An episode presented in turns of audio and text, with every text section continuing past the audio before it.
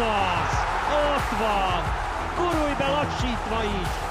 Ez a Gurulj be lassítva is az M4 Sport futballal foglalkozó podcastja. Eltelt egy hét, és gondolom már mindenki várja, hogy kitárgyaljuk az elmúlt hét fejleményeit.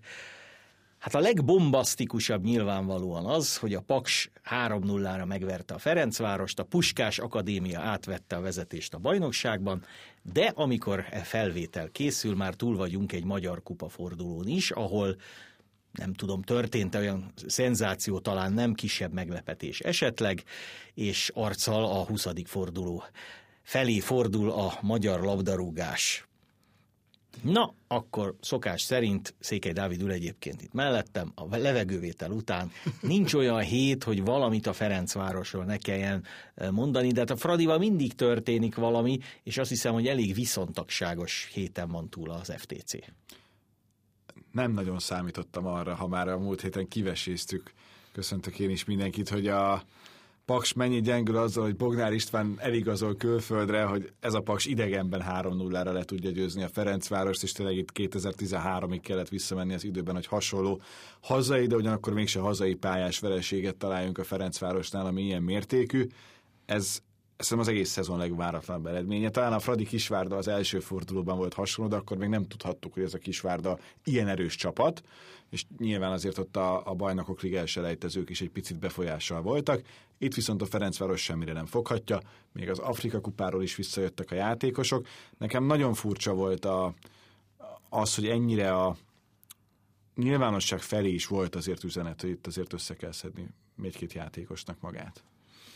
Igen, ugye a helyzetek alapján még azt sem lehet mondani, hogy a gólkülönbség túlzott lett volna, mert a Paks már az első félidőben is volt Szabónak is, Ádám Martinak is másik helyzete, természetesen a Ferencváros is dolgozott ki lehetőségeket, tehát ez lehetett volna egy 5-2 is.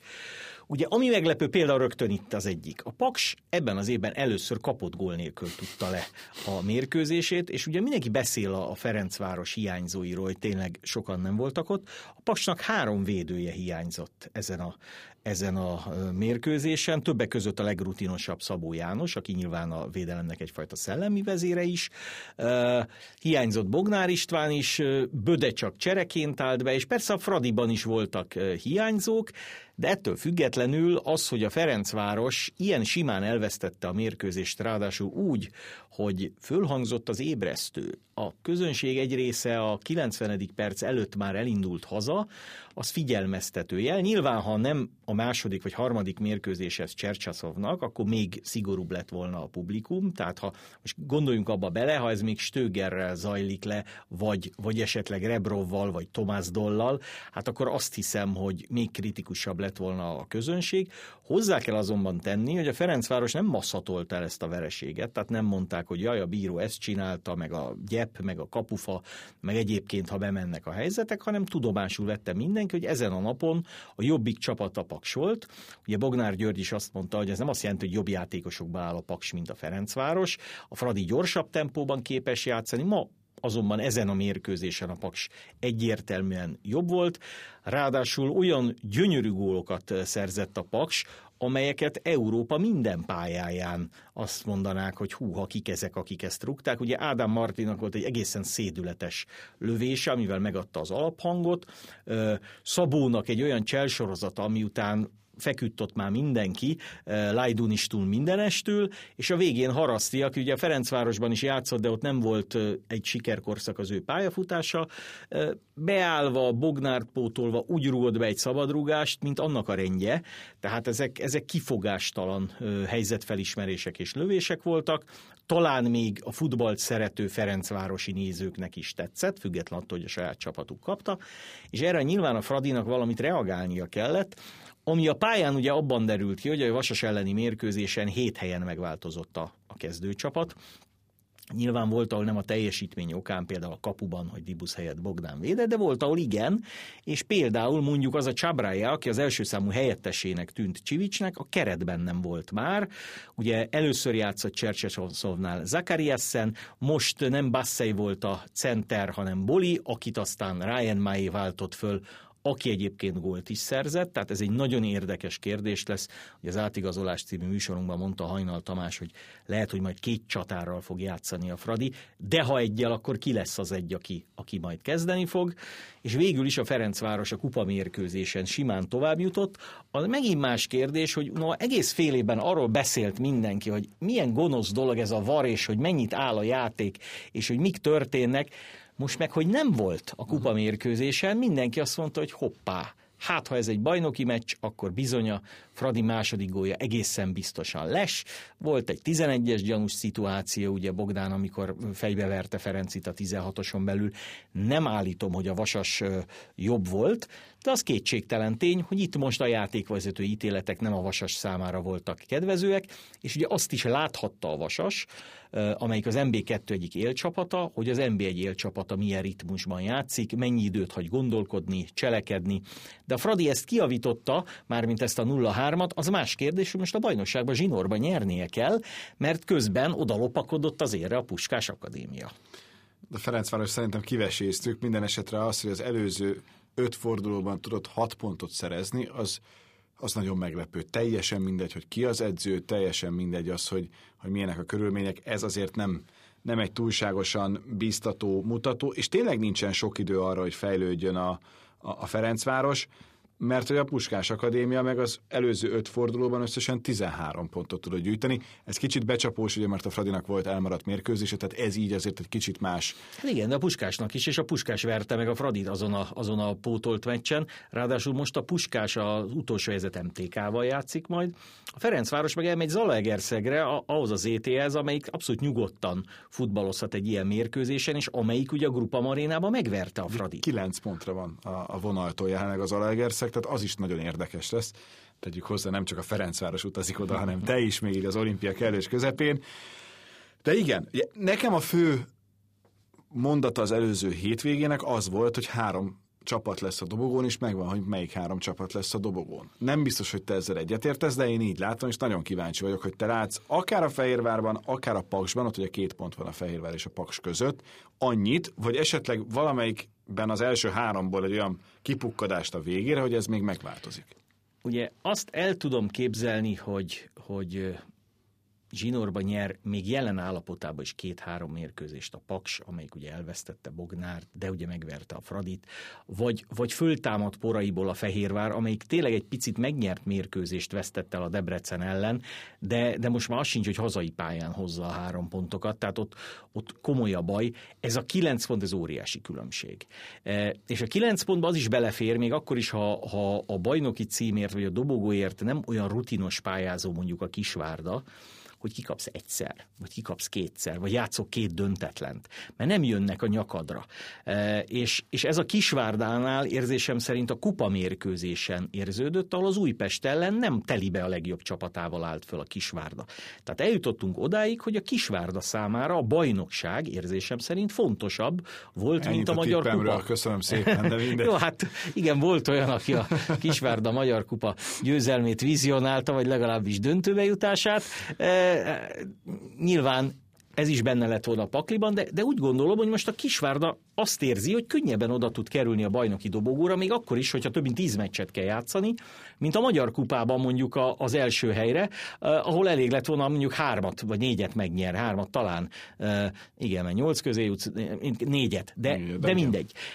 Független attól, hogy a Kisvárda nem adta föl nyilván az Újpest elleni kupa meccset, mert vezetett is, és az utolsó percben egy-egy után dőlt el egy, szintén egy szép szabadrugás gól a, a mérkőzés, amelynek a visszavágójára ugye már péntek este sor kerül, tehát ez is ritka, hogy egy csapat egy bajnoki és egy kupameccset is egy másikkal ugyanazon a héten játszon. Nyilván más, főleg kisvárdai részről más szereplőkkel, de visszatérve az eredeti kérdésedre vagy gondolatodra, nehezen tudom elképzelni erről a három csapatról, hogy kipukkadjon. Uh-huh. Azt még mindig, tehát még mindig, ha fogadnom kellene a bajnokság végeredményére, én még mindig a Ferencvárost tenném az első helyre, mert mert nagyobb rutinja van ebben, bővebb a játékos keret, és őszinte leszek, a Puskás Akadémiára az, hogy zsinórban nyer 5-6 mérkőzést, még ezt nem tudom elképzelni. Tehát valamikor egy pici hullámvölgynek következnie kellene. Hozzáteszem, a Kisvárdának sem volt a bajnokságban hullámvölgye. Nem várom, hogy ez, ez bekövetkezzék, de azt hiszem, hogy, hogy a, a tét miatt még mindig a, és a játékos keret még mindig, a Ferencváros tartom favoritnak, de ha most azt kellene mondani, hogy a Fehérvár utolérje bármelyiket, vagy a Paks utolérje bármelyiket, én most már azt mondanám, hogy nem, és nem vagyok benne biztos, hogy ez a két csapat például nem fog ráhajtani a Magyar Kupára, ahol egyébként nagyon könnyen bejuthat a négy közé, hát vagy nem is nagyon könnyen, de, de azért a papírforma azt sugalja, hogy esetleg bejut a négy közé, és onnan már csak egy lépés a döntő. Igen, hiszen sorsoltak is, és azért van egy-két elég jó történet. Én pont azon gondolkodtam, hogy a bajnoki negyedik hely most, most már csak abban az esetben ér majd európai kupaindulást, hogyha a Ferencváros nyeri a Magyar Kupát, hiszen már a Puskás Akadémia búcsúzott, a Kisvárda búcsúzott, és más nem nagyon lesz, aki, aki adott esetben odaférhet, úgyhogy vagy az, vagy a Ferencváros megnyeri a kupát, és akkor a bajnoki negyedik is indulhat, vagy pedig a kupátban kell olyan eredményt elérni, nyerni, hogy az akkor utána egy európai indulást jelentsen az Európa Konferencia Ligában méghozzá a második selejtező körben, hiszen a hát nagyrészt a Ferencvárosnak köszönhetően a, a magyar bajnokság picit előre lépett, és így egy picivel kedvezőbb helyzetben vagyunk. Úgyhogy a kupában is sorsoltak, és azért csak van egy lila-fehér rangadó, meg csak van egy Honvéd Ferencváros összecsapás is, mind a kettő szerintem, de igazából mind a négy érdekes, mert szerintem a Kazinc Barcika sem csalódott az ellenféllel, a Fehérvár az a csapat, amelyik meg, meg most egy új tulajdonossal érkező Győr ellen bizonyíthat. Igen, ugye hát két olyan csapat, a Győr meg a Békés Csaba, amelyik nyert magyar kupát, még mikor első osztályú volt, ott van most a nyolc között, a Kazinc Barcikának ilyen múltja nincsen, de nyilván a Kazinc Barcika meg otthon játszhat, és, és otthon meg méne, mehetne neki bármelyik ellenfélnek is. Így ugye a Honvéd Fradi kupa mérkőzés az azért lesz nagyon érdekes, mert Nebojsa Vignyevics az tipikus kupa specialista. Tehát az Újpest élén a bajnokságban volt, hogy szerényebben szerepel, de a kupára mindig, mindig oda tette magát, kupát, és ő a Fradi ellen is vívott már kupadöntőt is. A Honvédnak is nagyon szép ugye kupa múltjai vannak, hiszen az első... Legyen bárki az edző. Így van, bárki és bárhány edző is abban az idényben. Lásd ugye a 2020-as győzelem, amikor a Puskás stadion első magyar kupa döntőjét a mezőkövesd ellen még Pisont Istvánnal nyerte meg a Honvéd. A Ferencváros relatíve régen nyert kupát, tehát ugye Tomás Dollal sikerült még legutóbb, és egy éven belül bajnokságot és kupát, azt Serebrovval, se Doll, tehát az nem sikerült, még talán Doll egyik korszakában igen, az egyik évben. A, a többiek pedig azért ott vannak, tehát a, a most lehet azt mondani, hogy a Paksnak meg a Fehérvárnak vagy negyedik leszel, vagy kupa győztes, de nemzetközi kupa, de mondjuk én azt gondolom, hogy például a Fehérvár részéről a szezon előtt az egy jogos igény volt, hogy a csapat mindenképpen kvalifikálja magát valamelyik nemzetközi kupasorozatba. A Paks esetében ugye a Paks tavaly véletlenül maradt le erről, mert ha a kupa döntőnek más végeredménye született volna, tehát a Fehérvár megveri az Újpestet, akkor a Paks... Ami papírforma lett volna. A bajnokságban háromszor megverte a kupa döntőben nem, akkor az, az egész más. Érdekes lesz ez, főleg úgy, hogy ugye az Újpestet most mondhatjuk, hogy milyen szépen legyőzte a Kisvárdát, de hát akárhogy nézzük, jelenleg az Újpest és az MTK áll kieső helyen a bajnokságban, és most a két élcsapattal, a Kisvártával és a Puskás Akadémiával találkozik. Hát ezt is, ha valaki ezt mondja 10 éve, 15 éve, vagy 5 éve, hogy lesz egy Újpest Kisvárda, meg egy Puskás uh, MTK meccs, ahol a két vidéki csapat lesz az esélyesebb, mert az megy a bajnoki címér, a másik kettő meg pillanatnyiak kieső helyen áll, hát kihitte volna. És még egy mondat, ugye aki a, amelyik csapat viszont a kupamérkőzést abszolút fölött, az a gyírmót, Igen. mert a gyírmót számára nem az a lényeg, hogy most te négy között vagy, vagy nem tudom én, nemzetközi kupa, ugyan már nem ezt tervezgetik, maradjunk benn, és abból a szempontból meg a bajnokság a legfontosabb. És nagyon érdekes, hogy három pontra van a hetedik helytől is a gyírmót, ugyanannyira, mint az őt üldöző első kieső helyen lévő Újpesttől. És azért a gyírmótot dicsérjük, mert mert mindenki azt mondta, hogy jó, oké, lehet, hogy nyer egy-két meccset, de közelem lesz ahhoz, hogy bent maradjon, ahogy legutóbb sem volt. És itt ez azért nagy rész szerintem Csertő Aurél munkásságát dicséri, hiszen, hiszen nem csak, hogy versenyben van, és, és közel vannak a riválisok, hanem van kettő a gyírmot mögött, amit én nagyon tisztelek, nagyon becsülök, hiszen azért, hogyha a költségvetést nézzük, a lehetőségeket nézzük, akkor azért vannak csapatok, amelyek sokkal jobb helyzetből indulhattak ebben a szezonban, és vagy az, a gyirmotiak mögött vannak, vagy pedig csak éppen, hogy előttük, és ez egy ez egy érdekes kérdés, mert egyrészt nagyon lehet dicsérni a Gyirmotot, másrészt pedig benne van, hogy igencsak komoly hagyományokkal rendelkező klub kerül a másodosztályba. Igen, és ennek ugye annyiban hosszabb a története, hogy a Gyirmót feljutására se számít. Igen, már ott is mindenki azt az mondta, hogy MB2-ben is, hát majd a Vasa, majd Diósgyő, majd ez, tehát ilyen nagy csapat, olyan nagy csapat fölkerül, meg nagyváros csapata, de jó lenne. Na most ezért a Gyirmótot elmarasztalni, hogy mondjuk abban a megyében nem a Győr a vezető csapat pillanatnyi, hanem a Gyirmót, ez nem a Gyirmót hibája. A Gyirmót följutott, és a gyírmótra tényleg mindenki azt mondta, na majd egy második kaposvár lesz, amelyik gyakorlatilag csont nélkül kiesik. Ez nem így van. Hozzáteszem, hogy az a pontmennyiség, amit a gyírmót megszerzett időarányosan, az, az, az nagyon sok bajnokságban a kiesésre lenne csak elég. Most egész egyszerűen az alatta lévő csapatok önmagukat múlják alul. Tehát ilyen 30-32 ponttal nem lehetne bemaradni, amennyit az MTK-nak meg az Újpestnek lehetne jósolni az eddig eltelt 19 forduló alapján föl kell támadni. Emlékezhetünk, hogy Michael Borisnak az volt az MTK-nál mindig a célja, hogy a 11 fordulóból legyen 15 pont. Most az MTK 19 meccsen szerzett 16-ot. Tehát ez azért egy porzasztóan gyenge mutató, az Újpest 17 pontja sem túlságosan jó, és bevallom, én azt gondoltam, hogy most az átigazolási időszakban az MTK jól teljesített és jó játékosokat szerződtetett, de valami még mindig nem állt össze, és lehet mondani, hogy persze sok helyzet volt, csak nem rúgta be az előző hétvégen az MTK, de a végén nem ezt fogják nézni, hogy hány helyzet volt, hanem hogy hány gól és hány pont. És győzni kell. Tehát most már értékes egy pontokkal, Nyilván, ha most az MTK elmegy felcsútra, és a Puskás Akadémia ellen játszik mondjuk egy egy-egyes döntetlent, az egy dicséretes eredmény. Mert a Puskás otthonába, ha nem kapsz ki, az, az, az remek. De azzal hova jutsz? Igen, sehova. Tehát igazából lassan győzelmi kényszer van, és, és mondjuk a Zalaegerszeg, amelyik megvert az MTK-t, ebben nyújt ebben az idényben talán önmagához képest sokkal többet, hogy ezeket a fontos meccseket megveri. Tehát, hogy kétszer megveri a MTK-t, megveri az Újpestet. Tehát akik alattuk vannak, azokat, azokat simán, vagy ha nem is simán, de legyőzi. E, és ezek, ezek döntő jelentőségűek, ezek a, ezek a hat pont. Gondoljunk bele abba, hogy a Debrecen például úgy esett ki mondja mindenki, nyilván az, ott voltam a Debrecen Paks meccsen az utolsó forduló, amikor a lövés a kapufáról levágódott, és a pár centivel, vesz, igen. pár centivel bejjebb megy, akkor a Debrecenben marad, és az a Paks esik ki, amelyik utána aztán edzőváltást követően szárnyan, és csak magyar játékosokkal, támadó futball, meg minden de hát ott a kiesésnek alapvetően az volt az oka, hogy a torony magas a legnyegébb kaposvárt egyszer se tudta megverni a Debrecen. Tehát, tehát ezek, ezek azért nagyon-nagyon fontos mérkőzések, és nyilván majd az egymás elleni találkozóik nagyon fontos lesz ezeknek a csapatoknak, és nem lélegezhet föl sem a Debrecen, sem a Honvéd. Ott, ott lent azért még elképesztő teperés lesz azért, hogy a vonal felett maradjon az adott csapat. Igen, most pont azt nézem, hogy mondjuk a közelmúlt után nagyon kellett az a, az Alegerszegnek, hogy jó eredményeket érjen el, mert hogy kikapott Pakson, de egyébként előtte az Újpestet megverte, idegenbe játszott Azt hiszem, egy a Honvéddal. veretlenség volt. Akkor előtte megverte a Debrecent, a felcsútiaktól elhozott egy pontot, ami tényleg a bravúr kategória, és előtte egyet szerzett a mezőkövesd ellen otthon.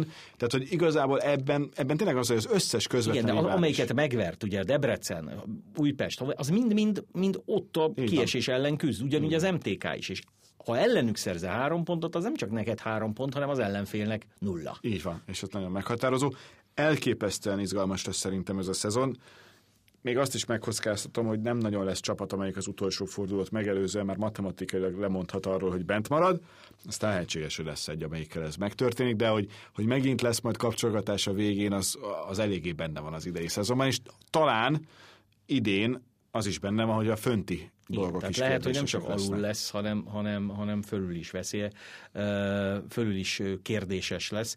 Ugye nem véletlen, vannak olyan bajnokságok, ahol szinte előre oda lehet adni a bajnoki címet, hogy például a Bundesligában ott most erősen gondolkodnak egy rájátszás bevezetésén, mert az, hogy, az, hogy a Bayern München tíz éve folyamatosan bajnok, és óriási küzdelem megy a, a BL helyekért, meg a kiesés elkerülésért, de hát az igazi savaborsa a gólon kívül a focinak az, hogy ki lesz a bajnok.